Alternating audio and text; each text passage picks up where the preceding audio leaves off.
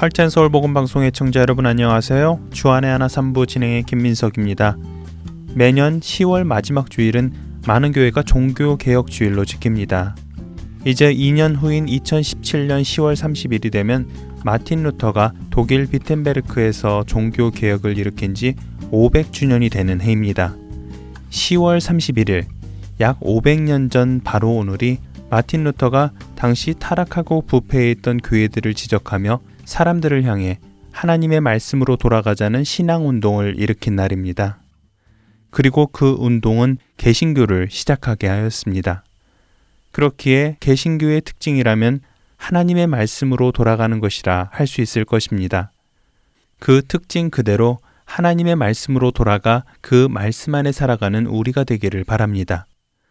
오늘은 구원의 기쁨을 누리며 살다 간 사람, 또 그 구원의 기쁨을 많은 찬송으로 남겨 사람들의 입을 통해 주께 감사와 경배를 하게 한 사람, 피터 빌립 빌혼에 대해 여러분과 나눠볼까 합니다. 평화, 평화, 하나님 주신 선물. 많이 들어보신 찬송이지요? 이 찬송을 작사, 작곡한 사람이 바로 피터 필립 비론인데요. 필립 비론은 1865년 미국 일리노이주 멘토나에서 마차 제작공의 둘째 아들로 태어났습니다. 그의 아버지는 피러가 태어나기 3년 전 남북 전쟁에 참전하였다가 목숨을 잃게 되어 피러는 아버지 없이 고생스러운 어린 시절을 보내게 됩니다. 그러던 그는 1880년 15살이 되었을 때 어머니와 형과 함께 시카고로 이사해 마차 만드는 일을 시작하였습니다. 피러는 힘든 생활 환경 속에서 자라났지만 언제 어디서나 노래 부르기를 좋아하는 사람이었습니다. 특히 그의 노래소리는 어찌나 감미로웠는지 그의 노래를 들은 사람들은 그의 아름다운 목소리에 매료되어 그의 노래소리를 다시 듣고자 자신들의 파티에 초대하기까지 하였습니다. 그래서 그는 낮에는 마차를 만들고 밤에는 파티나 술집에 가 노래를 부를 때가 많았었지요.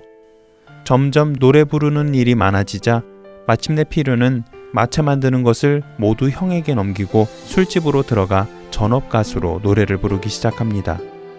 그와 함께 가수로서의 그의 이름이 유명해지기 시작합니다. 저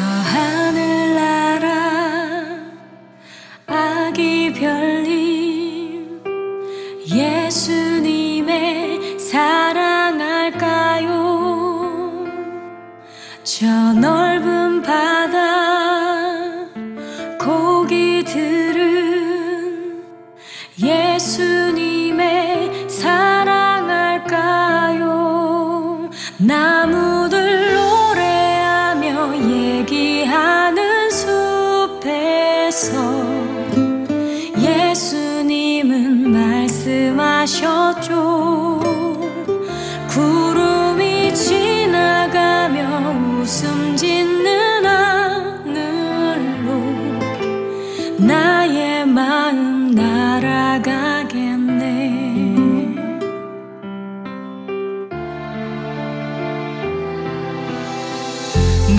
영혼이 찬양해요. 주님의 사랑.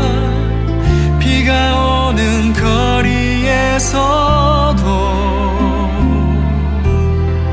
나의 마음 다여서 주님을 찬양.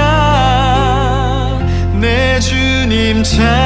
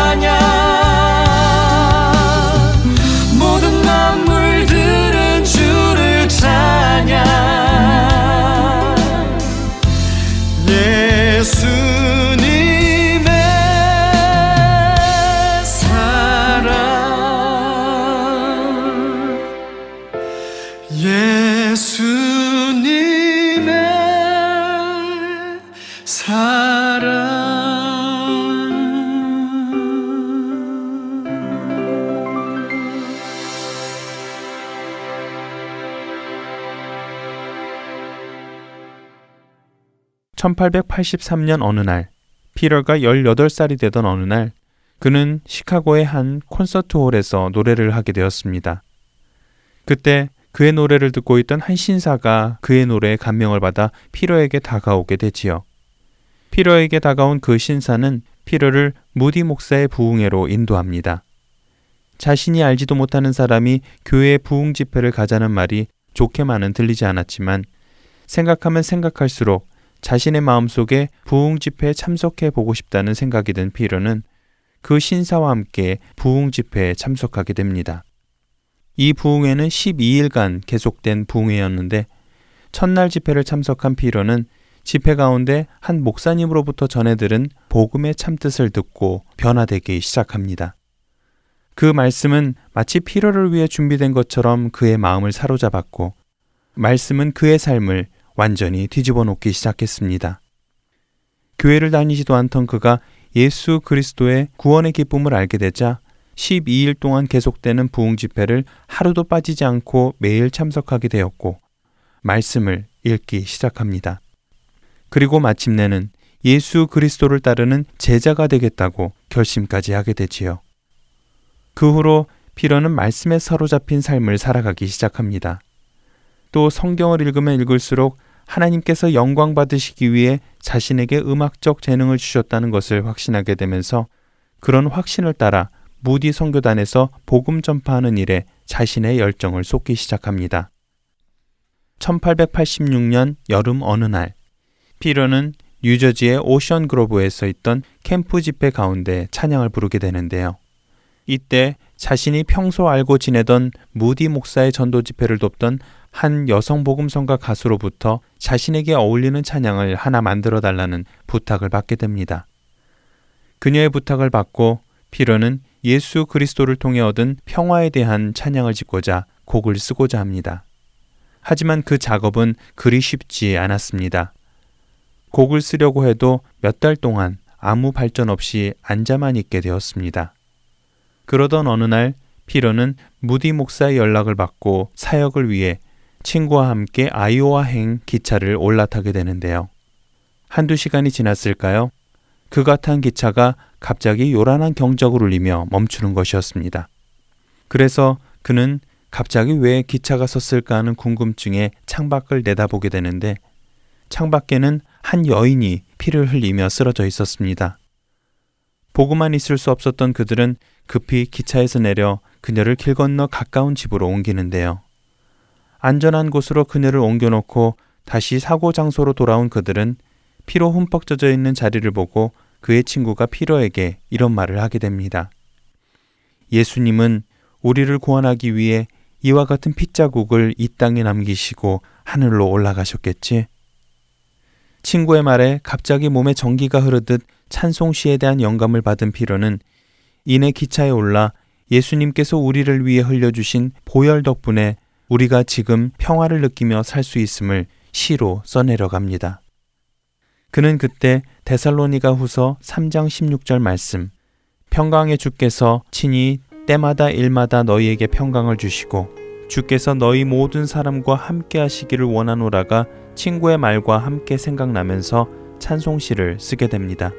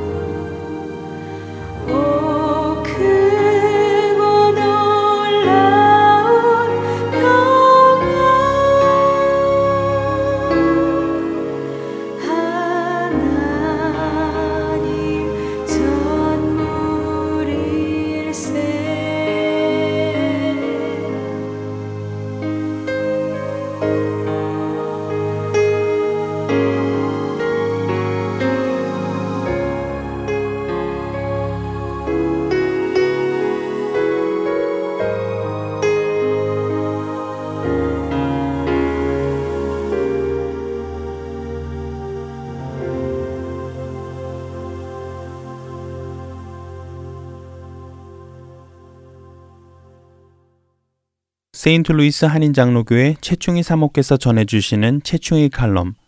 오늘의 제목은 라이벌인가 형제인가입니다.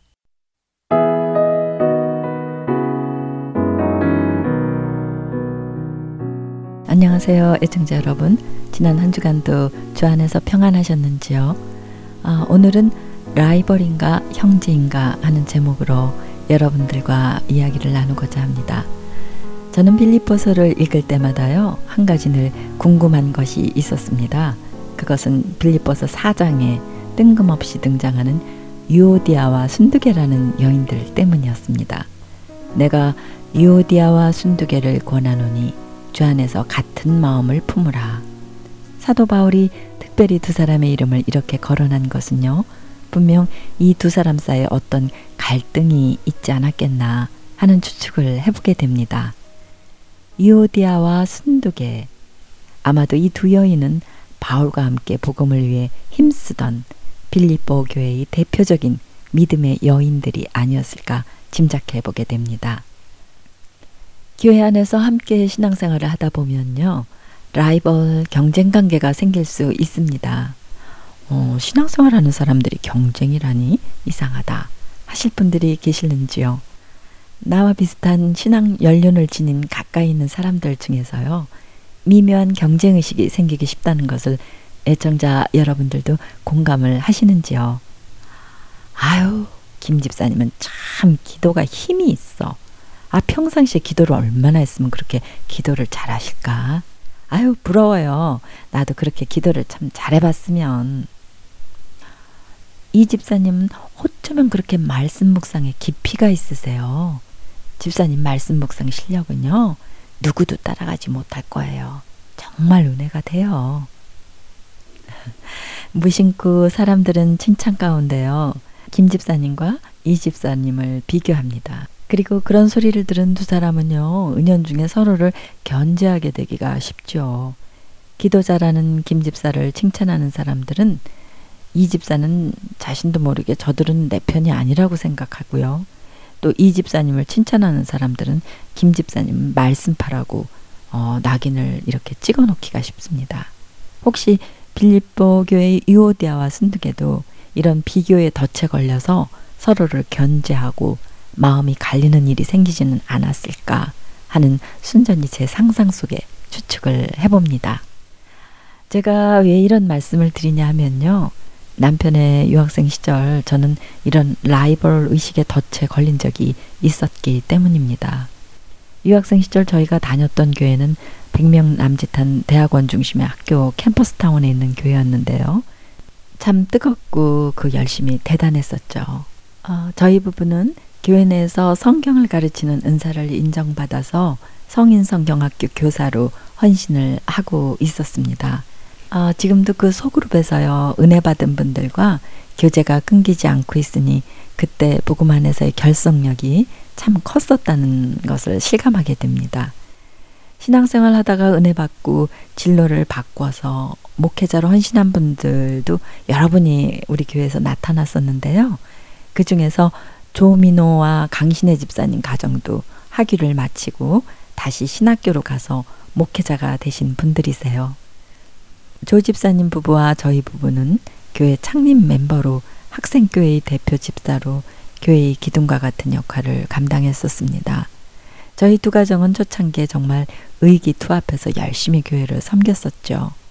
그런데 조 집사님은 교회 안에서 기도대장이라는 별명을 가지고 계실 정도로요. 기도에 정말 열심인 분이셨어요. 학생교회였지만 1년 365일 매일 새벽 기도가 있었는데요. 조 집사님 기도 소리가 하도 쩌렁쩌렁해서 모두들 자신의 기도를 하지 못하고 조 집사님 기도만 듣다가 간다는 소문이 있을 정도였으니까요.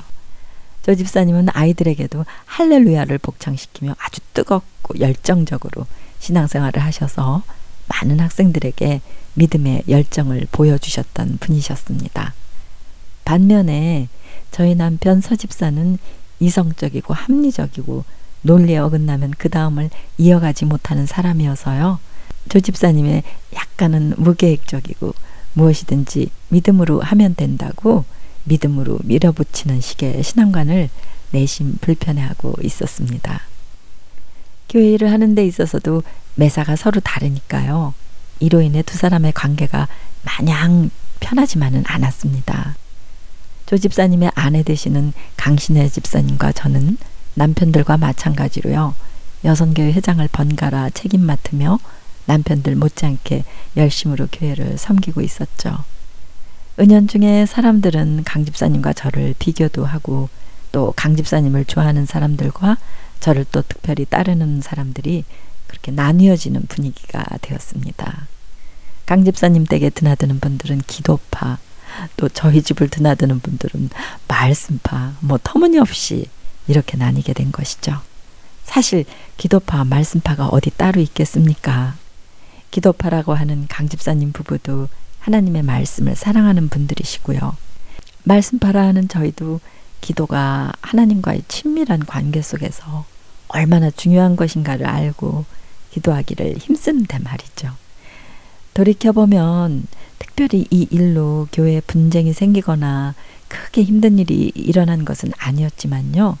성도들의 마음이 온전히 하나가 되는 데에는 걸림돌이 되지 않았나 하는 생각이 듭니다. 그리고 그런 와중에 저에게도 알게 모르게 강 집사님과 저를 비교하는 마음이 생기게 되고요. 때로는 라이벌 의식을 느낄 때도 없지 않아 있었던 거죠. 제가 섬기는 지금 교회는 믿음이 좋으신 여집사님들이 참 많이 계십니다.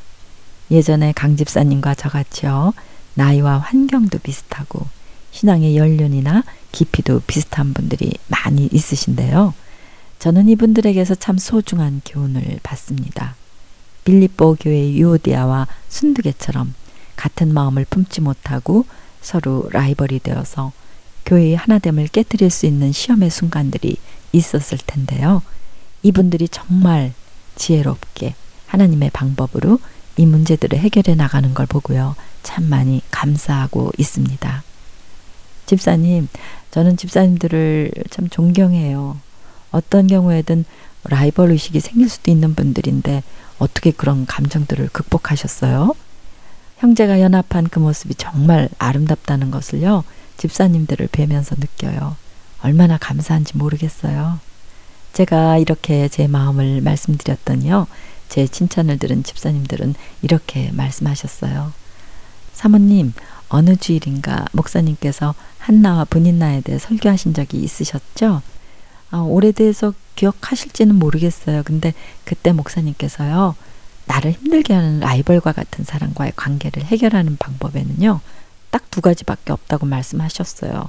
한 가지는요, 다른 줄을 서래요. 안 보고 안 만날 수 있으면 그렇게 하라고요. 서로를 인정해 주되 구태여 한 줄에 서서 힘들어하지 말라는 것이었고요. 그리고 다른 한 가지는 아예 더 가까워지는 방법이 있다고 하셨어요. 그런데 문제는 그리스도인들은 교회 안의 관계에서 이런 일들이 생기면 피할 수도 없고요.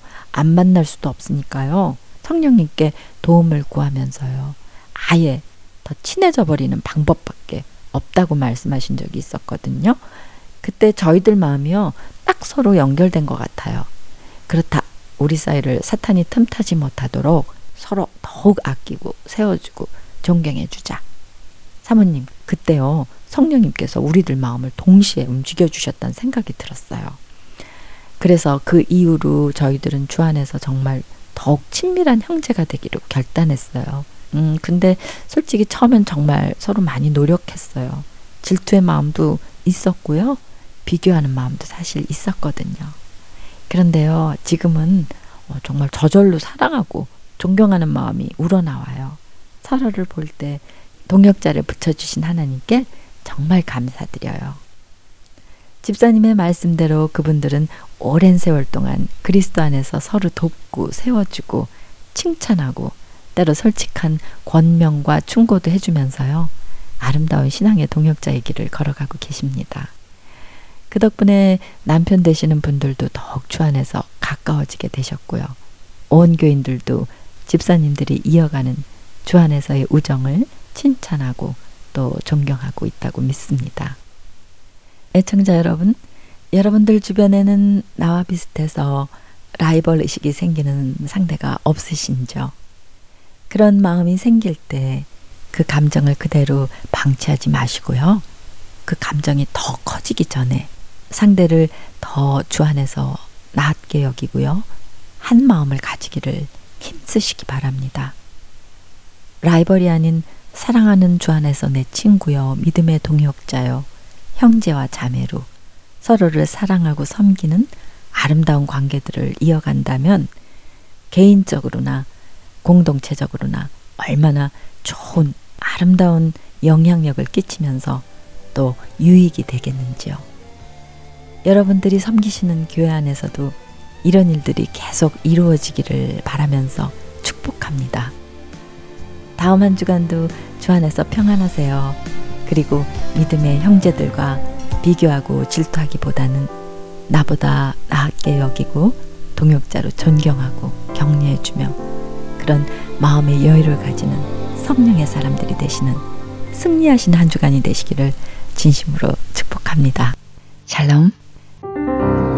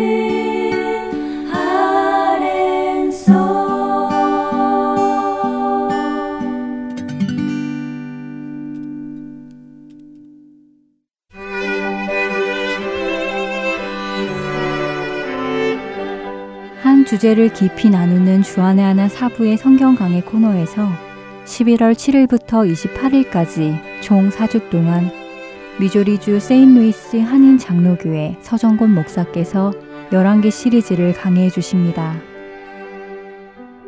성경 강의 코너가 방송되는 주안의 하나 사부는 팟캐스트와 스마트폰 앱, 인터넷 홈페이지, 그리고 mp3 CD를 통해서 들으실 수 있습니다.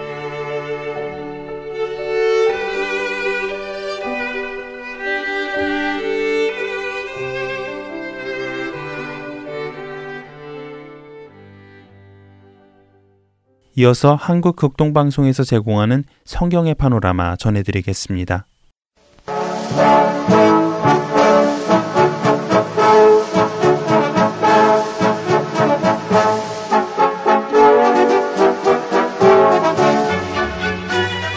성경의 파노라마.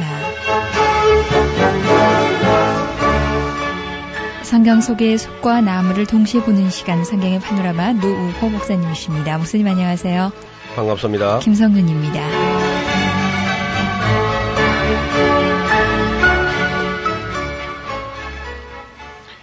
네, 오늘은 그 옥중 서신 중에 짤막한 서신 하나를 공부하겠는데요. 빌레본서입니다. 빌레몬서인데요. 빌레몬서는 빌레몬이라는 한 사람에게 보내진 매우 개인적인 그런 내용이 되어 있습니다. 이게 어떻게 성경이 될 수 있겠는가? 한 개인에게 보낸 개인 서신이 어떻게 성경이 되겠는가 하지만은 이 책은 그 크기만 가지고 논할 건 아닙니다. 짤막한 서신이지만은 그 속에 큰 은혜와 진리가 담겨 있기 때문에 또 이것이 아주 가치 있는 그런 교훈을 담고 있기 때문에 특별히 기독교 윤리적인 교훈 이런 교훈이 여기 있다는 것입니다. 이제 전설에 의하면 빌레몬도 역시 바울에게서 배운 바울에게 큰 은혜를 입어서 하나님의 종이 되었던 사람입니다. 짐작하기로는 역시 그 에베소 지역에 사역하실 때에 두란노 서원에서 바울에게 공부를 했던 그런 사람으로 봅니다. 그래서 이제 골로새 지방 어디에서 가정 교회를 이끌어가는 그런 지도자였습니다. 근데 그 집에 이제 종 하나가 있었는데 이 종이 이름이 오네시모라는 종입니다. 그 노예죠, 노예. 이 노예가 주인의 재물을 얼마 아마 축을 낸 것 같아요. 그리고는 그걸 가지고 이제 도망을 갔는데 도망을 가도 아주 멀리 가가지고 아예 그 터키의 골로세라고 하는 곳은 부르기아 지방의 그 중요한 도시인데 그 골로세 지방에서 로마까지 갔다는 것은 여기서 말하면 막 우리 한국 땅에서 저 북경을 간 것만큼이나 된다든지 그보다 더한 거예요. 뭐 하여튼 굉장히 먼 길로 떠나버린 겁니다. 노예가 이 도망을 가도 아주 국제적으로 도망을 갔어요. 예. 그래서 그 로마라는 큰 도시에 그저 숨어 살기 좋으니까 노예라도 가서 숨을 수 있지 않겠나. 그래서 간것 같은데 이 공교롭게도 그 넓은 로마에서 하필이면 또 바울을 만날 게 뭡니까? 그래서 바울을 만나 가지고 이 사람이 예수님을 믿게 되면서 이 놀라운 이야기가 나오게 된 겁니다. 예수를 믿으면 이제 죄야 용서받는데 그 죄 용서받는 것은 하나님께 용서받는 것이지 사람에게 지은 죄를 용서받는 건 아니거든요. 그래서 바울이 이 점을 이제 챙겨서 네가 하나님을 믿게 되면은 하나님 앞에 지은 죄는 내가 용서되지만은 사람에게 범한 죄는 네가 갚아야 된다. 그것을 용서받든지 갚든지 해야 된다. 이것이 이제 구약 시대의 그 속건제의 정신하고 비슷해요. 그래서 사람에게 잘못한 거는 갚고 그리고 하나님 앞에 또 회개해야 되는데 갚지 않고 그냥 말로만 그저 예수 믿었으니까 다 되었다. 그렇게 해서는 안 되거든요. 바울이 반드시 주인에게 돌아가서 네가 죄를 자복하고 그리고 용서를 받아내야 된다. 그런데 고대 사회에서 이제 노예가 도망가다가 붙잡히면 바로 십자가에 못 박습니다. 참 무시무시한 형벌이죠. 그래서 노예가 붙잡혀 오면은 십자가에 못 박아가지고 길에다 걸어 놓는 겁니다. 모든 노예가 다 보도록. 아주 전시용이죠.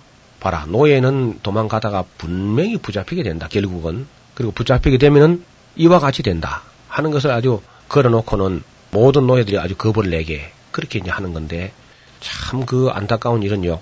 건강한 노예를 그렇게 못 박아 놓으면은 어떤 사람들은 일주일 동안 안 죽는다는 겁니다. 예. 그 뭐 사실 손에 목구멍 하나 나고 또 양손에 목구멍 하나씩 나고 발을 포개가지고 거기에 못 박아놨는데 그거 빨리 안 죽죠. 사람이 손이 잘라도 사는데. 근데 이제 죽도 못하고 안 죽도 못하고 그냥 매달려 있는데 큰마 밤에 추위나 낮에 더위나 아니면 탈수나 허기짐과 이런 거 기진을 해가지고 죽어가니까 그 고통이 얼마나 되겠습니까? 예수님은 그저 오전 9시에 못 박혀가지고 오후 3시에 운명하셨으니까 6시간만 그냥 고통을 하셨다 그래요.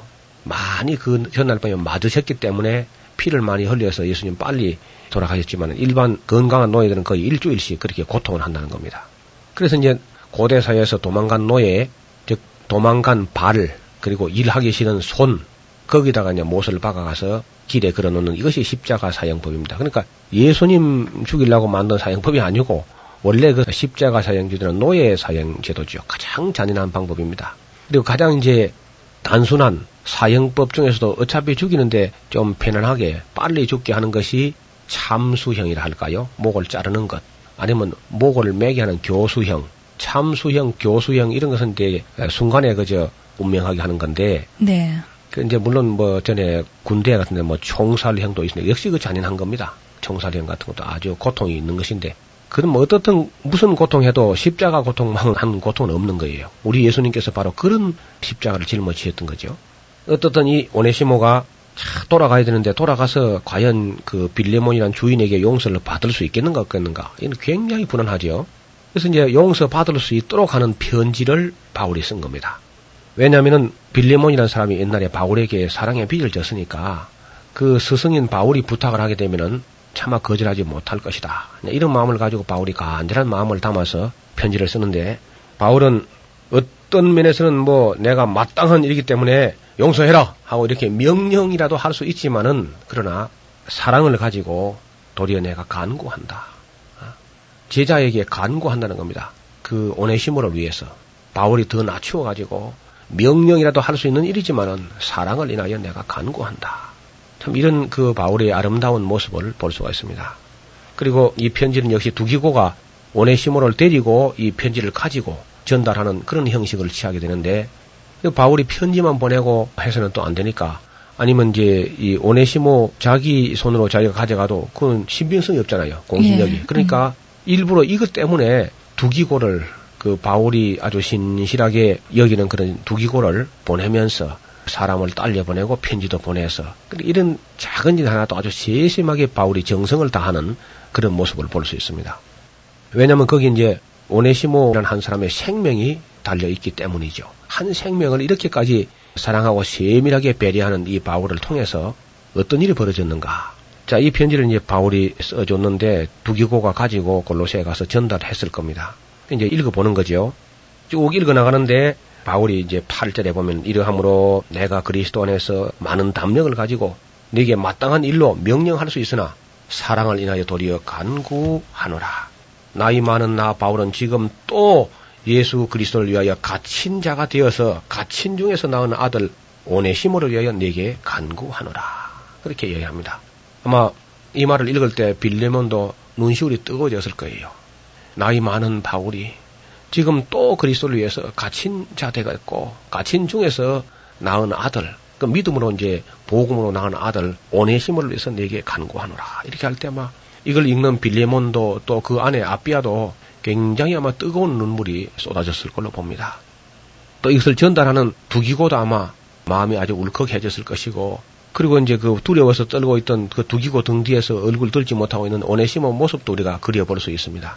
11절에 보면 저가 전에는 네게 무익하였으나 이제는 나와 네게 유익함으로 네게 저를 돌려보내노니 저는 내 신복이라 이렇게 말할 때에 바울은 또 이 감격적인 그 눈물 어린 이야기를 써 나가다가 또 여기 이제 그러면서도 그 마음에 어떤 여유를 가지고 유모를 윗들을 구사하는 것을 볼 수 있습니다. 그건 무슨 내용이냐면은 오네시모라는 말이 유익한 자라는 뜻인데 그 이름의 뜻이 사실은 뭐 전에 도둑놈으로 도망갔을 때는 아주 무익한 놈이죠. 그런데 전에는 무익하였지만 이제는 유익한 자가 되었다 이름대로 그 이름을 가지고 이제 이제 윗들을 섞어 나갈 때에 또 빌레몬의 마음을 그 주인 되는 빌레몬 목회자의 마음을 아주 크게 기쁨으로 또는 감격으로 이렇게 감동을 하고 있는 것을 볼 수 있습니다. 그래서 유익한 자, 즉 기독교의 진리가 진리되는 증거는 바로 무익한 사람을 변화시켜서 유익한 사람 만드는 데 있다고 봅니다. 네. 얼마나 많은 무익한 사람들이 알코올 중독자, 마약 중독자, 해저, 깡패, 산적들 이런 사람들이 다 변화돼서 유익한 사람이 된 것이죠. 바울이 이를 돌려보내면서 사실 자네 대신 나를 봉사하는 거 내가 옆에 두어도 뭐 좋겠지만은 그러나 그는 억지가 되는 것이고 억지가 되지 아니하고 자네 선행이 자원하는 것이 되었으면 참 좋겠다. 그러면서 지금 돌이켜 보면은 이로 인해서 잠시 이 사람이 자네 곁을 떠나게 된 것은 그로 인하여 영원히 자네 곁에 있기 위한 한 가정이 아니겠는가? 더 잘 된 것이 아닌가? 옛날엔 나쁜 일 하면서 곁에 있으면 뭐 하겠나? 이제는 정말 좋은 사람 되어서 자네 곁에 영원히 있게 됐다면 더 감사할 일이 아닌가? 또 하나님을 믿어서 이제는 남이 아니고 주 안에서 형제처럼 받아줄 자다. 그래서 이 사람을 받아줄 때 네가 나를 동무로 알진데 이 사람을 받아주기를 나를 받아주듯이 그렇게 받아줬으면 좋겠다. 그러면서 바울이 만약에 이 사람이 자네 돈을 훔쳤거나 축낸 것이 있으면 그것은 내가 직접 갚겠다. 이것은 자네가 나한테 무슨 그 옛날에 사랑에 빚진 거하고 상쇄시키자 그런 말이 아니고 그는 별도로 하고 내가 정말 갚을 용의가 있다. 그런 간절한 마음을 이 편지에 담아서 보내고 있는 것입니다. 바울은 한 영혼, 한 육체의 생명을 영혼도 사랑할 뿐 아니라 육체로서의 기회도 소중하게 여겨서 오네심을 위해서 자기 제자에게 이렇게 간과하는 편지를 썼는데 이 편지가 이제 전달됨으로써 오네시모는 용납되었고 나중에 전설에 의하면 이 오네시모는 교회에 큰 감독이 되었다 그럽니다. 오네시모가 아주 훌륭한 사람이 되어가지고요. 예. 그리고 더 놀라운 사실은 미국의 제16대 대통령 에이브람 링컨이 바로 이 빌레몬스를 읽다가 영감을 받아가지고 노예 해방을 기도한다는 겁니다. 음. 그 에이브람 링컨이 남긴 유명한 말 중에 자유와 노예는 함께 있을 수 없다. 미국은 자유를 표방하는 나라인데 자유하고 노예가 어떻게 함께 있을 수 있겠는가? 그러면서 그가 노예 해방을 하게 됐는데 바로 이 오네시모를 생각하면서 예수 안에서는 노예가 있을 수 없다. 우리 모두가 그리스도의 노예라면 몰라도 사람이 사람을 종 삼는 것은 옳지 않다. 그래서 전 큰 세계 역사 흐름을 바꾸게 되었고 온 세계에 이 편지를 말미암아서 노예 제도가 사라지게 되었다고 봅니다. 그러니까 빌레몬의 집에 있는 오네시모가 도망간 사실은 불행한 일입니다. 그러나 이로 말미암아서 바울을 만나게 된 건 참 다양한 일이고 지난 시간까지 우리가 에베소서 골로새서 빌레몬서 이렇게 순서를 좀 다르게 했는데 그건 목적이 있습니다. 그게 무슨 말이냐면은 에베소서 골로새서 빌레몬서는 두 기고가 한 사람이 같이 전달합니다. 빌레몬의 종 오네시모하고 함께 한 방향으로 같은 지방으로 가는 것이고요. 빌립보는 이제 마게도냐 지방이니까 다른 사람에 의해서 다른 길로 전달되는 것이죠. 그래서 그 편지 셋을 에베소서 골로새서 빌레몬서는 전부 비슷한 방향으로 가고 한 사람이 가져간 것이고 빌립보서는 따로 전달되기 때문에 빌립보서를 따로 떼었습니다. 빌립보 하는 것은 알렉산더 대왕의 아버지 필리포스 대왕의 이름을 딴 그때 당시로서는 그러니까 알렉산더 때까지는 마게도냐의 수도였습니다. 거기가 굉장히 아주 큰 도시고 번창하였고 살기 좋은 곳이었어요. 근데 지금은 이제 그 빌립보라는 도시도 완전히 폐허가 되어 있고요. 저희들이 93년도 그쪽을 갔을 때 보니까 옛날 저자, 아고라라는 그 저자 거리에 돌들이, 지진에 의해서 돌들이 다 그 큰 건물들이 무너졌는데, 뭐 굉장한 돌들이요, 보니까. 영광스러울 때는 아마 굉장히 웅장한 도시가 아니었는가, 그리 볼 수 있습니다. 거기 바울이 도착했던 것은 두 번째 전도 여행 때였습니다. 맨 먼저 만났던 사람은 두아디라의 자주장사 루디아라는 자매를 만나서 거기 교회가 시작됐는데 지금도 이제 그 빌립보 교회를 빌립보 교회를 하지 않고 루디아 기념교회라 그럽니다. 그리고 루디아 집이 지금도 이제 보존돼 가지고 큰 길가에 바울이 무릎 꿇고 앉아 있는 루디아 머리 위에 물을 부어서 세례를 주는 그런 조각을 해놓은 그 조각상이 큰 길가에 루디아 집에 지금도 보존되어 있고요. 바로 그 길 건너서는 이제 루디아 기념교회가 지금도 튼튼하게 서 있습니다. 네. 근데 바울이 이제 옥에 가서 있을 때 로마에 있을 때의 소식을 듣게 된 것은 이 빌립보 교인들이 먼저 바울의 소식을 한번 들은 것 같습니다. 옥에 연금되었다는 사실을. 왜냐하면 예루살렘 옆에 있는 가리사엘에 벌써 2년간 연금되었었고 다시 로마에 이송되어서 또 2년간 이렇게 연 4년씩이나 연금되는 것을 그 빌립보 교인들이 알고는 이건 이제 위문을 하게 되는 것인데 그때 당시에 빌립보 교회는 교회 내에 갈등이 좀 있었어요. 이게 이제 가장 큰 문제죠. 이런 게 참 교회에 없어야 되는데 놀랍게도 또 교회에 가끔 이런 일이 있는 것도 부인할 수 없는 사실입니다. 이 갈등 구조가 생기게 되면 서로 긴장하고 또 때로는 뭐 심하면 미워하게 되고 질투하게 되고 시기하게 되고 그래서 그냥 기도가 막히고 성령의 역사가 중단돼 버리는 교회로서의 큰 위기를 맞이하게 되는 거죠. 그래서 그때 목회자는 에바브라 디도라는 분인데 우리 청취자들이나 혹은 성도님들이요 이 이름 때문에 혼란이 가끔 일어나요. 예. 예를 들면 이제 디도가 있고요. 에바브라 디도가 있고 에바브라가 있습니다. 그러면 이걸 이제 어떤 생각을 하게 되냐면은 에바브라 디도는 성하고 이름하고 다 말한 것이고 디도는 이름만 말한 것이고 에바브라는 성만 말한 것인가 이렇게 보기 쉬운데 전혀 그렇지 않습니다. 에바브라 디도는 완전히 다른 사람이고 디도는 누가의 동생으로 전혀 또 다른 사람이고 에바브라는 또 딴 사람입니다. 동일 인물이 아닙니다. 예, 세 사람이죠, 세 사람. 세 사람을 꼭 그 혼돈하기 좋아요. 에바브라 디도 해놓은 게 있고, 에바브라가 있고, 디도가 있으니까. 그래서 그걸 이제 티투스라는, 디도라는 이름은 상당히 흔한 이름이었습니다. 옛날에. 에바브라는 이름도 자주 쓰이는 그런 이름이었다 그래요. 근데 에바브라 디도가 목회를 하면서 아무리 교회를 화평케 하려고 갈등을 없애보려고 애를 썼는데 이게 잘 안 되는 겁니다. 음, 그래서 이제 이 돌파구를 한번 마련한다고 한 게 어느 파든지 여기 파가 이제 일반적으로 유오디아 파하고 순두게 파라는 두 파가 생겼는데 두 파다 사도 바울을 존경하는 것은 똑같아요. 그러니까 이제 이것을 하나의 일시점으로 해가지고 바울을 어떤 위하는 길이라면은 또 마음이 하나가 될 수 있지 않겠는가.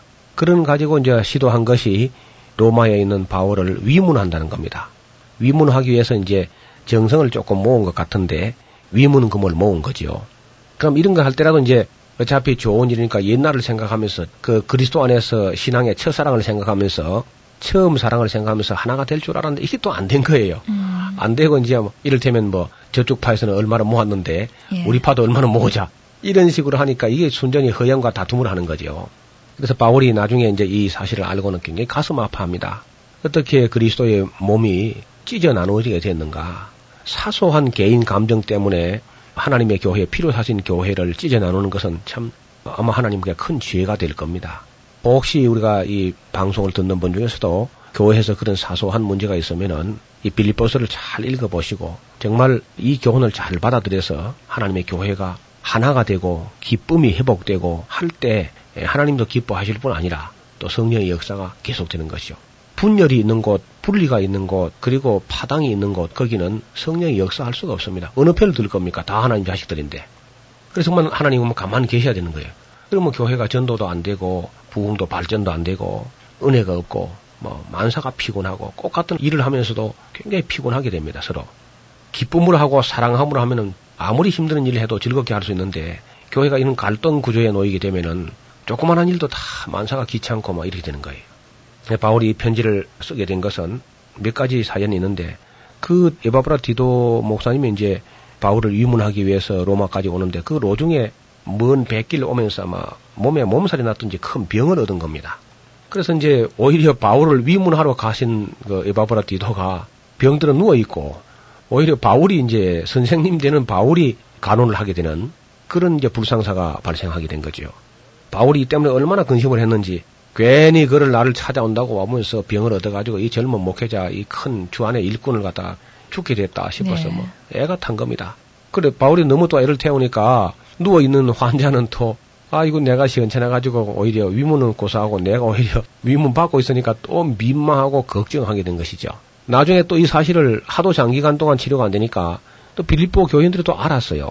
그러니까 빌립보 교인들은 아이고 또 목사님도 자기가 병들어 가지고 또 바울 선생님 걱정 끼치게 됐다 그러면서 뭐 걱정 걱정이고 또 이제 그 어떤 병이 드는지 먼 데서 알지는 못하고 네. 가까운 데 같으면 뭐 면회를 가고 할 텐데 머니까 말이죠. 소식만 듣고는 또 애가 타고 그래 애 태우고 근심하는 줄을 그걸 알게 되니까 또 이제 환자는 더 병이 위중해지고 막 바울이 얼마나 근심을 했는지요. 어떻게 된 것인지 전에는 뭐 이 손수건만 갖다 얹어도 병이 참 낫고 했는데 이게 에바브라 디도가 이게 병이 걸려 이 병이 안 낫는 겁니다. 바울이 참 근심을 많이 했는데 어쩌다가 이제 어느 날 보니까 환자의 얼굴에 화색이 돌고 말이죠. 기운이 소생하고 의식을 되찾고 하는 그런 차도가 생긴 겁니다. 어. 그래서 바울이 뭐 얼마나 기뻤던지 사실 우리가 이 너나 할 것 없이 말이죠. 병 안 걸리고 안 나선 게 더 감사한 거거든요. 네. 근데 병 안 걸리고 안 났으면 감사 별로 안 해요. 음. 당연한 것이고 막 정말 죽을 병이 들었다가 죽을 고생을 하고 나으면 참 감사를 많이 한다고요.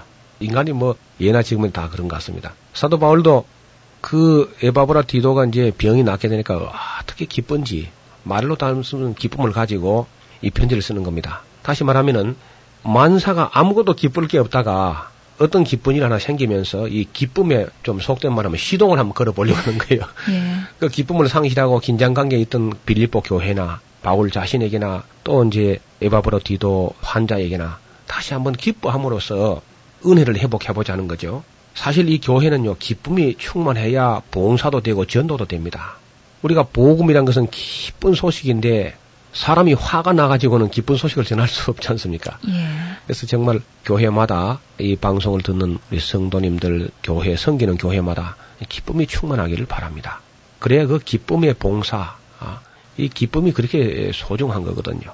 그래서 바울은 이제 권면의 말씀, 기쁜 소식을 전하면서 권면을 하는 것인데 그 권면을 크게 두 가지가 있습니다. 하나는 2장에 나오는데 그러므로 그리스도 안에 무슨 권면이나 사랑의 무슨 위로나 성령의 무슨 교제나 긍휼이나 자비가 있거든 제발을 하고 마음을 같이 해서 같은 사랑을 가지고 뜻을 합하여 한 마음을 품어 아무 일이든지 다툼이나 허영으로 하지 말고 오직 겸손한 마음으로 각각 자기보다 남을 낮게 여기고 각각 자기 일을 돌아볼 뿐더러 또한 다른 사람들의 입장을 살펴서 나의 기쁨을 충만케 하라.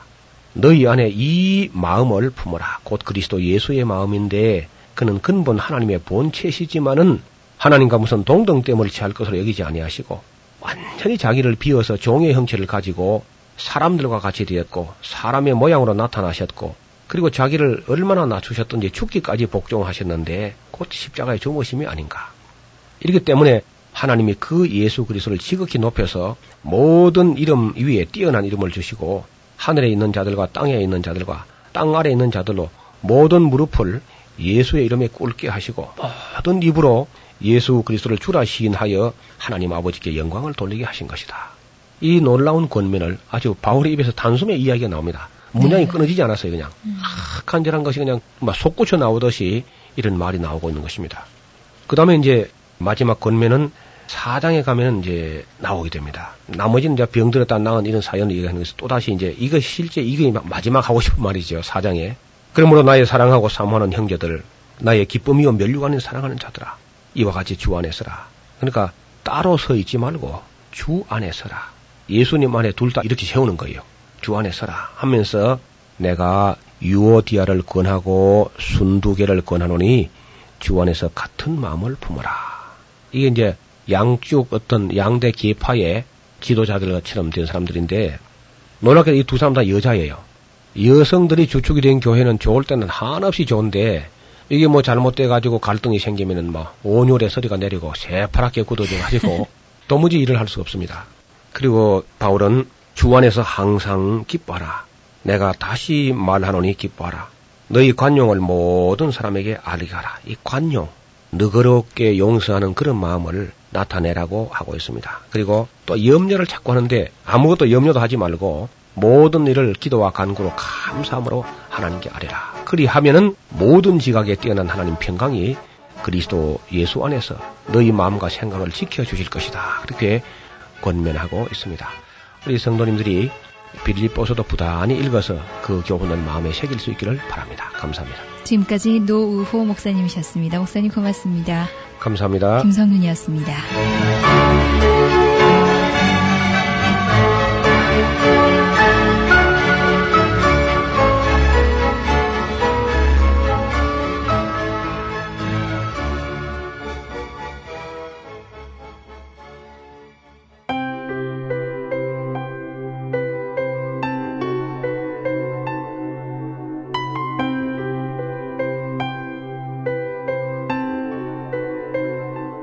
십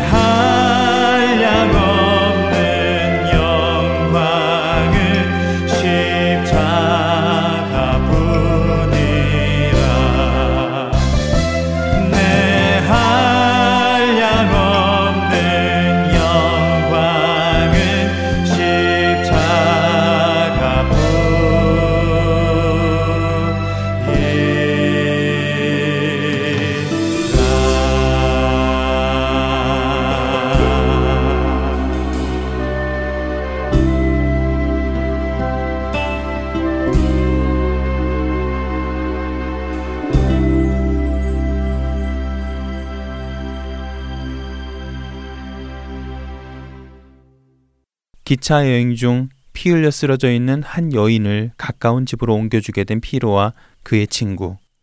그들의 몸에 묻은 핏자국을 보며 피로는 우리를 위해 피 흘려 주신 예수 그리스도의 희생을 생각하게 되었습니다. 그리고 그 희생으로 구원받은 자들에게만 임하는 하늘의 평강을 깨닫게 되었습니다. 기차에 다시 탄 피로는 그 감동과 은혜를 시로 써내려갑니다. 그 시가 바로 우리가 부르는 찬송가 내 맘에 한 노래 있어가 된 것입니다. 평화, 평화, 하나님 주신 선물, 오 크고 놀라운 평화, 하나님 선물일세. 그 후로도 피로는 예수님을 자신의 주인으로 인정하고 복음을 통해 얻게 된 진정한 평안을 주신 주님께 감사드리는 삶을 살게 됩니다. 뿐만 아니라 그는 전도 집회를 다닐 때마다 늘 가지고 다녀야 하는 무거운 악기들의 불편함을 덜기 위해 휴대용 오르간을 고안해냅니다. 그리고 그의 이 아이디어 때문에 피로는 빌혼 휴대용 오르간 회사를 설립하게도 되지요. 피로는 하나님께서 자신을 위해 이루어 주신 은혜를 알게 되자 자신의 유익이 아닌 하나님 나라 확장을 위해 노력하는 사람이었습니다. 평안을 너희에게 끼치노니 곧 나의 평안을 너희에게 주노라. 내가 너희에게 주는 것은 세상이 주는 것과 같지 아니하니라. 너희는 마음에 근심하지도 말고 두려워하지도 말라. 요한복음 14장 27절 말씀입니다. 예수님은 평화의 왕이십니다. 참된 평화는 바로 하나님과 우리 사이의 평화이며 그 평화는 오직 예수 그리스도를 통해서만 얻게 됩니다. 바로 그 평화를 누리시는 여러분과 제가 되기를 바라며 오늘 주안의 하나 3부 마치도록 하겠습니다. 지금까지 진행의 김민석이었습니다. 여러분 안녕히 계세요.